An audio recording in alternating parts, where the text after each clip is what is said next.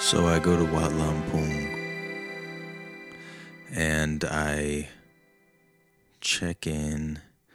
And the whole thing is you're not allowed to read, you're not allowed to listen to music, you're not allowed to talk for 25 days. And the first day, they tell you, okay, we'll start you off on six hours of meditation. And you go to see the abbot, the head monk, for a private interview every day. I think maybe twice a day, maybe at the beginning of the day and then in the evening. And he's like, All right, how was your meditation?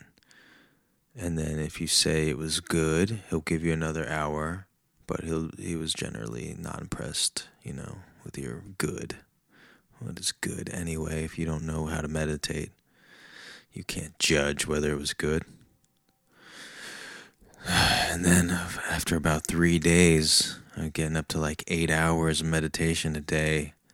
I go in there and it was awful. I'm the pain and the mental distractions, my own thoughts and negative thoughts and just loops of habitual habitual routes that my thoughts would go down it was just torture and I went in there and I said yes, how was it? And I said it was freaking awful. And then he said, good.